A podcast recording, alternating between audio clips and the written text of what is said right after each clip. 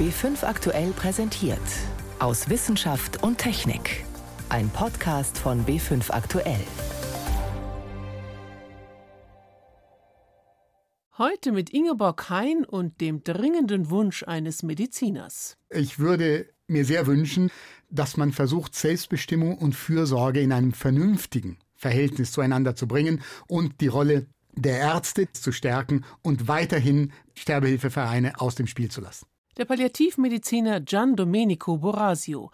Er bewertet für uns gleich das aktuelle Urteil des Bundesverfassungsgerichts zur Sterbehilfe.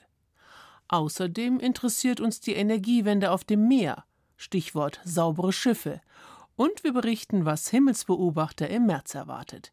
Ich begrüße Sie zu unserem Wochenrückblick aus Wissenschaft und Technik.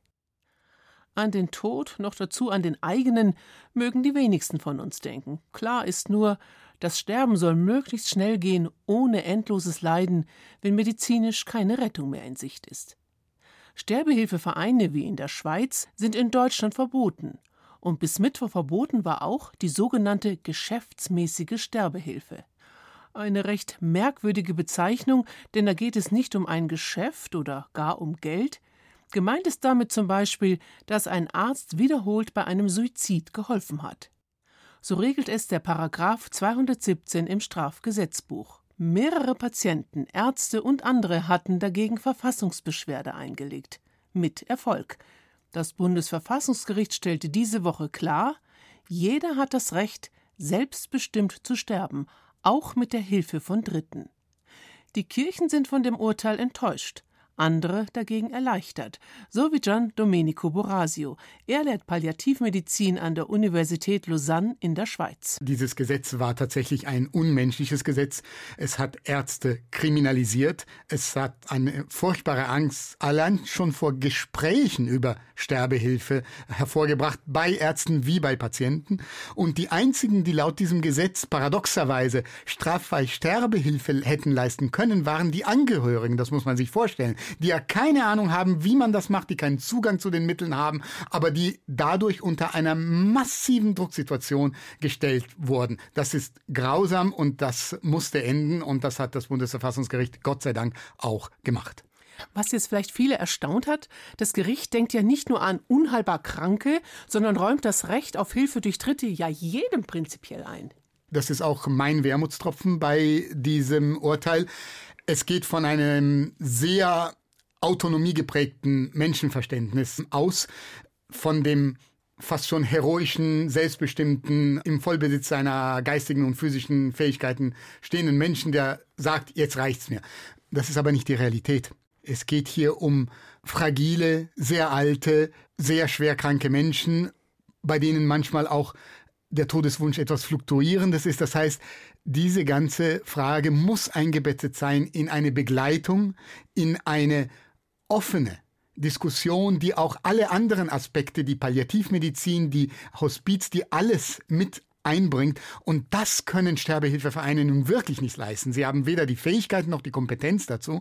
Das ist etwas, was mich dazu bringt zu sagen, hier ist ein bisschen zu viel in die Gegenrichtung ausgeschlagen worden wir brauchen keine Sterbehilfevereine, wir brauchen eine vernünftige Regelung des ärztlich assistierten Suizids. Aber gäbe es denn überhaupt das Risiko oder die Chance, dass Sterbehilfevereine in Deutschland jetzt wieder sich Hoffnungen machen? Auf jeden Fall. Das Urteil des Bundesverfassungsgerichts würde dem durchaus eine Tür öffnen.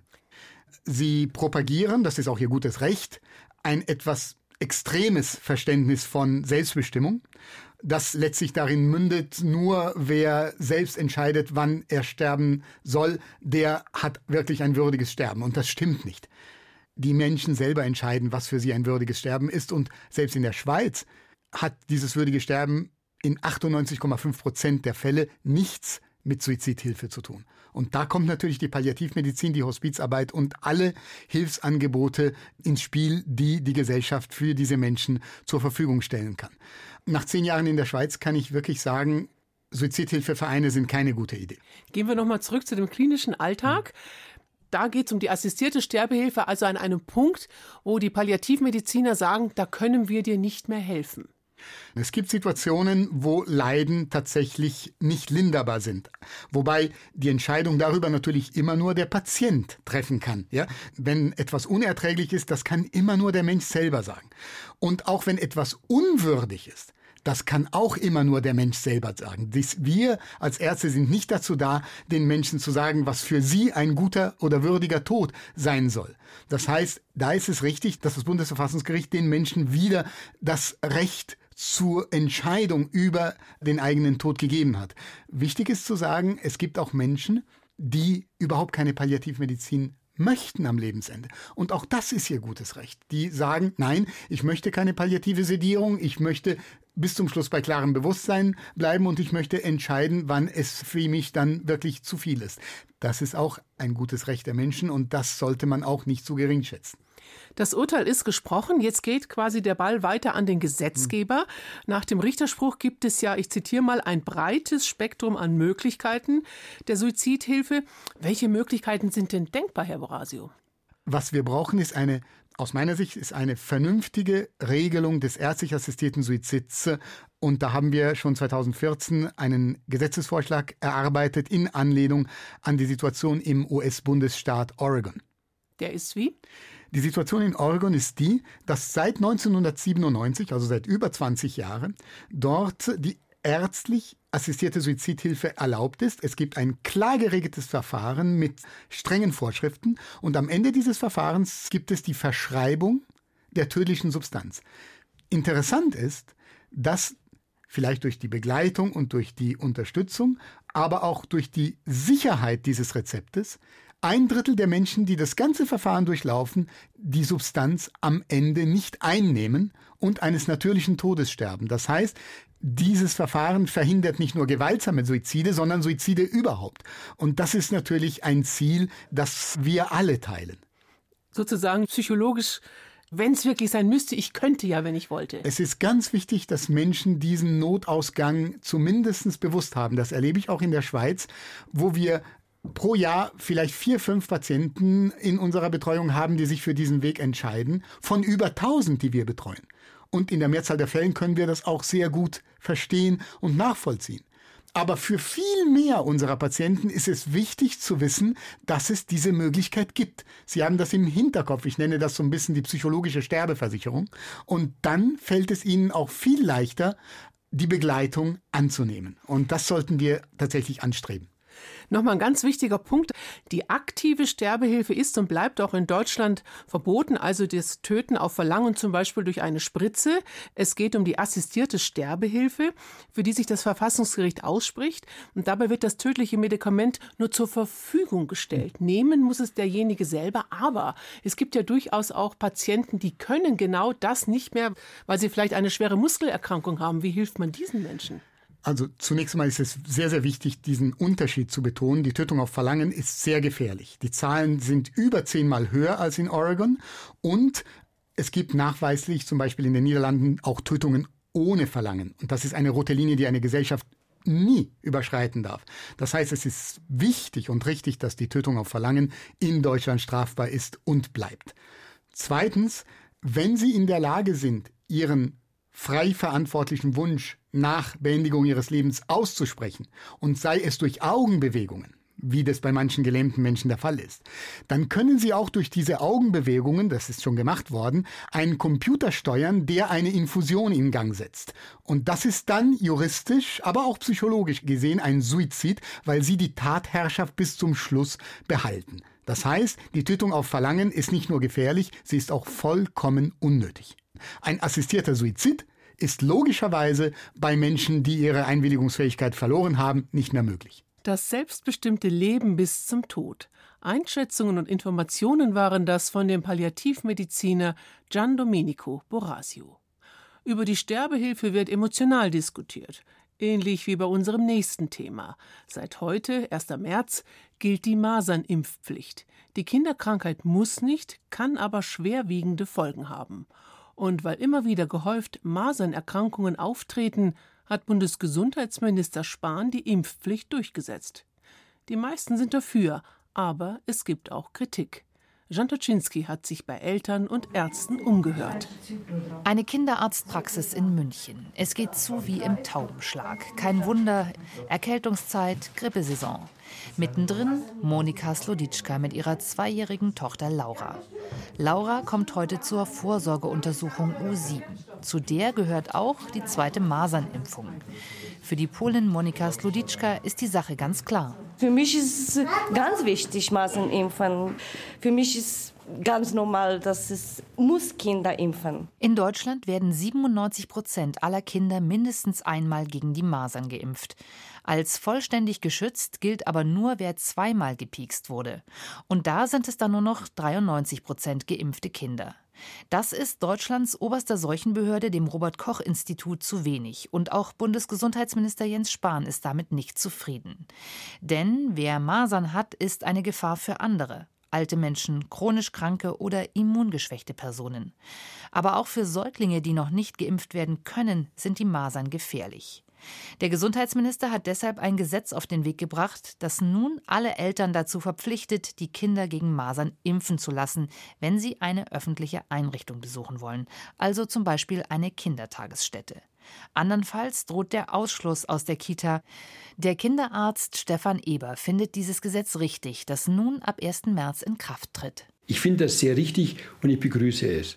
Die Mitarbeiterinnen und Mitarbeiter im Gesundheitsdienst, in Kinderbetreuungseinrichtungen und auch den Juristen Stefan Rixen treibt nun die Frage um, wie das Ganze umgesetzt wird. Wo sollen wir die ganzen Leute herholen, die das kontrollieren und durchsetzen? Allein das Überprüfen der Nachweise. Da müssen Sie ja zig Leute einsetzen, die das regelmäßig machen. Das bayerische Gesundheitsministerium ist für die Umsetzung des Bundesgesetzes auf Landesebene zuständig.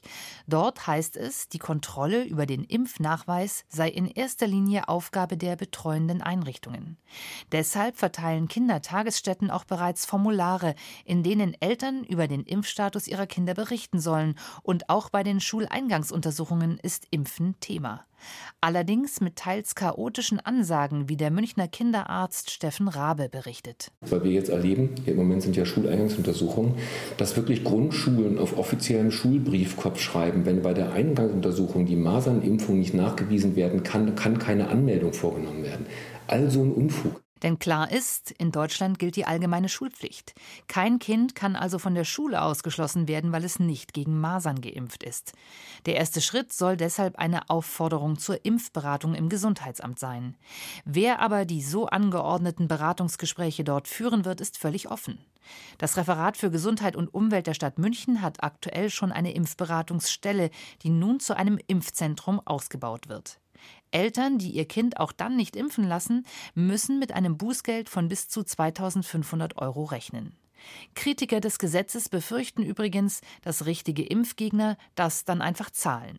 Trotzdem finden diese Eltern einer Münchner Kindertageseinrichtung es durchaus in Ordnung, wenn die Masernimpfpflicht jetzt kommt und Eltern dann auch zur Kasse gebeten werden. Also ich finde es grundsätzlich gut, weil, sag ich mal, das vorher nicht geholfen hat, die Eltern aufzuklären und ich halte Impfung wirklich für gut und wichtig. Und ich finde es dann schon konsequent, wenn man jetzt Masern impfpflichtig macht, dann finde ich es auch in Ordnung. Wie soll man es sonst umsetzen? Und die Argumente sind ja eigentlich auch dafür. Ein Beitrag von Jan Toczynski über die Masernimpfpflicht. Sie gilt ab heute.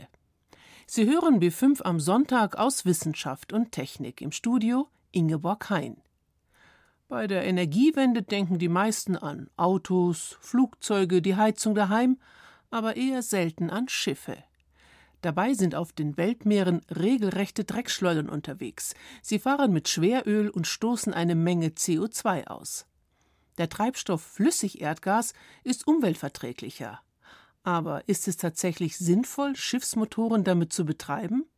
David Globig berichtet. Verflüssigtes Erdgas, kurz LNG, scheint eigentlich der ideale Treibstoff zu sein, wenn man die Schifffahrt umweltfreundlicher und klimaschonender machen will. Es ist quasi kein Schwefel im Erdgas. Bei der Verbrennung entstehen auch so gut wie keine Partikel- oder Feinstaubemissionen und die Stickoxide können um etwa 80 Prozent reduziert werden. Zusätzlich ist es bei Erdgas so, dass aufgrund der Molekülzusammensetzung ca. 25 Prozent weniger CO2 bei der Verbrennung entsteht als bei einer Dieselverbrennung. Betont Gunnar Stiesch. Er leitet die Motorenentwicklung bei MAN Energy Solutions, einem der wichtigsten Hersteller von Schiffsmotoren. Darunter sind auch Maschinen, die sowohl mit konventionellen Treibstoffen als auch mit Flüssigerdgas laufen. Die Nachfrage nach solchen Motoren steigt. Das ist heute bei der fahrenden Flotte noch ein relativ geringer Anteil, nur etwa zwei bis drei Prozent der Flotte. Bei den Neubestellungen ist der Anteil heute allerdings erheblich größer. Da sind wir bei ungefähr 20 bis 30 Prozent aller Neubestellungen, die auf Erdgas setzen. Aber damit wohl zumindest dem Klima nicht in jedem Fall etwas Gutes tun, denn Hauptbestandteil von Erdgas ist Methan. Fährt ein Schiff damit, gelangen geringe Mengen in die Atmosphäre, wo das Gas einen gut 80 mal stärkeren Klimaeffekt hat als die gleiche Menge CO2 jedenfalls wenn man sich die Auswirkungen über die nächsten 20 Jahre anschaut. Der Internationale Rat für sauberen Verkehr, englisch kurz ICCT, hat jetzt in einer Studie die klimaschädlichen Emissionen bei unterschiedlichen Treibstoffen verglichen. Schon auf dem Weg vom Bohrloch zum Schiffstank werden Treibhausgase frei, erklärt Brian Comer. Er ist Forschungsleiter für den Schifffahrtsbereich beim ICCT und einer der Autoren der Studie. There's also upstream emissions associated with da gibt es zwar auch bei den konventionellen Treibstoffen Emissionen, aber bei Flüssigerdgas ist mehr flüchtiges Methan im Spiel. Das sorgt dafür, dass die Emissionen insgesamt höher ausfallen als bei herkömmlichen Treibstoffen. Zwar gleicht sich das dadurch wieder aus, dass beim Verbrennen des Gases weniger CO2 entsteht, doch die Vorteile für Flüssigerdgas sind nicht mehr ganz so deutlich. Und es kommt noch dicker. Auch die Motoren stoßen im Betrieb unverbranntes Methan aus. Wir haben festgestellt, dass ausgerechnet die beliebteste Motorentechnologie, die in über 300 der rund 750 Schiffe installiert ist, die derzeit mit Flüssigerdgas fahren, dass diese Technologie auch das meiste Methan aller Motortypen emittiert, die Flüssigerdgas verwenden können. Betrachtet man das Treibhauspotenzial für 20 Jahre, dann fällt die Bilanz besonders ernüchternd aus. Im Gasbetrieb entstehen 70 bis über 80 Prozent mehr klimaschädliche Emissionen, als wenn die Schiffe mit konventionellen Treibstoffen fahren. Wobei die Wissenschaftlerinnen und Wissenschaftler für diese Rechnung allerdings annehmen, dass bei der Erdgasgewinnung in Zukunft noch mehr Methan freigesetzt wird als heute. Dass auch die Motoren Methan ausstoßen, ist ein altbekanntes Phänomen, erklärt Gunnar Stiesch vom Hersteller MAN. Damit das Methan vollständig verbrennen kann, benötigt man eine sehr hohe Flammentemperatur. Diese ist in der Mitte des Brennraums gegeben. Zum Rand des Brennraums hin wird es aber kälter und da kann es dazu kommen, dass die Flamme erlischt. Und wenn diese Flamme erlischt, bleibt unverbranntes Methan, unverbrannter Kraftstoff übrig, der dann sich im Abgas wiederfindet. Weltweit versuchen Ingenieure, dieses Problem in den Griff zu bekommen. In den vergangenen Jahren konnten sie die Methanemissionen bei den besonders anfälligen Viertakt-Ottomotoren um etwa 50 Prozent reduzieren. Und es ist noch mehr drin, durch eine andere Form des Brennraums etwa, durch Regelungstechnik oder Katalysatoren. Wir sind dort zum Beispiel aktuell gemeinsam mit einigen Forschungsinstituten an einem Vorhaben beteiligt, das eine 70-prozentige Reduktion in einem Katalysator zum Ziel hat. Unabhängig davon baut MAN bereits jetzt schon Zweitakt-Schiffsmotoren, die mit einem Hochdruckbrennverfahren arbeiten und dadurch im Erdgasbetrieb fast gar kein Methan freisetzen. Das heißt, Schiffe mit Flüssiggas können durchaus klimafreundlich sein, Jedenfalls mit dem richtigen Motor, bestätigt Brian Comer. Auch wenn sich die Vorteile laut ICCT-Berechnungen in Grenzen halten. Unsere Studie hat ergeben, dass der maximale Treibhausgasvorteil durch Flüssigerdgas bei höchstens 15 Prozent liegt, wenn man diese Technologie nutzt, die allerdings die teuerste ist. Und das gilt auch nur, wenn man die langfristigen Klimakonsequenzen dieses Treibstoffs betrachtet. Vergleicht man das Treibhauspotenzial über einen kürzeren Zeitraum, dann schmilzt dieser Vorteil aber wieder dahin. Die ICCT-Autoren kommen deshalb zu dem Schluss, dass man bei Schiffsantrieben lieber auf andere Technologien setzen sollte, um Treibhausgase einzusparen, von Windunterstützung bis zu Batterien. Wie klimafreundlich ist Flüssigerdgas als Schiffstreibstoff? David Globig berichtete über die schwierige Energiewende auf dem Meer. Blickwechsel. Schauen wir nach oben zum Sternenhimmel im März. Der Monat mit dem Frühlingsanfang und der ist auch am Firmament zu beobachten. Die Wintersternbilder verabschieden sich langsam, jetzt sind andere dran.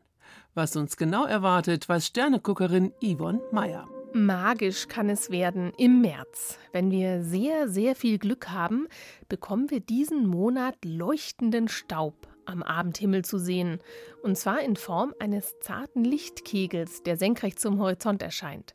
Es ist das Tierkreislicht oder Zodiakallicht. Und was man dazu braucht? Einen klaren Abendhimmel kurz nach Sonnenuntergang, so zwischen 7 und 9 Uhr abends. Man sollte fernab jeder Lichtquelle sein, also weg von Ortschaften und Straßenlaternen, am besten in den Bergen und dann nach Westen blicken. Für ein bis zwei Stunden kann man dann vielleicht diesen sanften Lichtkegel erblicken. Es heißt Tierkreislicht, weil es in den Sternbildern des Tierkreises zu stehen scheint und wird hervorgerufen durch Staubpartikel, die das Licht der untergegangenen Sonne reflektieren, die dann in der Planetenebene um die Sonne kreisen. Am besten ist das Tierkreislicht zu sehen zweimal im Jahr, jetzt im März, aber auch im Oktober. Und dieses Jahr am besten vom 12. bis 25. März, wann ihm sonst der Mond zu hell ist und alles überstrahlt. Der Vollmond im März, der hilft uns auch auf Sternbildsuche. Und zwar am 9. März kurz vor 7 Uhr abends. Da steht er nämlich nachts in den Sternbildern des Frühlings, genau mitten im auffälligen Frühlingsdreieck. Das besteht aus den Sternen Regulus, Arctur und Spica und alle sind nur zwei, drei Handbreit vom Mond entfernt. Regulus kommt aus dem Sternbild Löwe und steht rechts über dem Mond. Arctur gehört zum Bärenhüter, links über dem Mond. Und Spica, der hellste Stern der Jungfrau, ist unter dem Mond. Viel Spaß beim Suchen. Der Mond, ein Wegweiser für drei Sternbilder.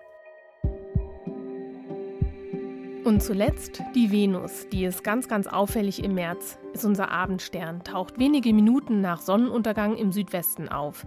Sie ist nicht zu übersehen, denn sie ist sehr hell. Und aus unserer Sicht ist sie sehr weit von der Sonne entfernt und darum lange am Abend am Nachthimmel zu sehen bis 10 Uhr abends am Monatsanfang, zum Monatsende eine Stunde länger und da kommt dann die Sommerzeit hinzu, also bis Mitternacht. Und da ist es dann stockdunkel und man kann sie richtig genießen, weil sie so hell leuchtet. Die Venus schickt nämlich alleine fast so viel Licht zur Erde wie alle Sterne zusammengenommen. Welche Planeten Sie diesen Monat sonst noch sehen können, finden Sie unter br.de/slash Sternenhimmel und da gibt es auch alle weiteren Infos zum Sternenhimmel im März. Also einiges zu sehen. Mit dem Sternenhimmel im März endet für heute unser Wochenrückblick aus Wissenschaft und Technik. Am Mikrofon Ingeborg Hein.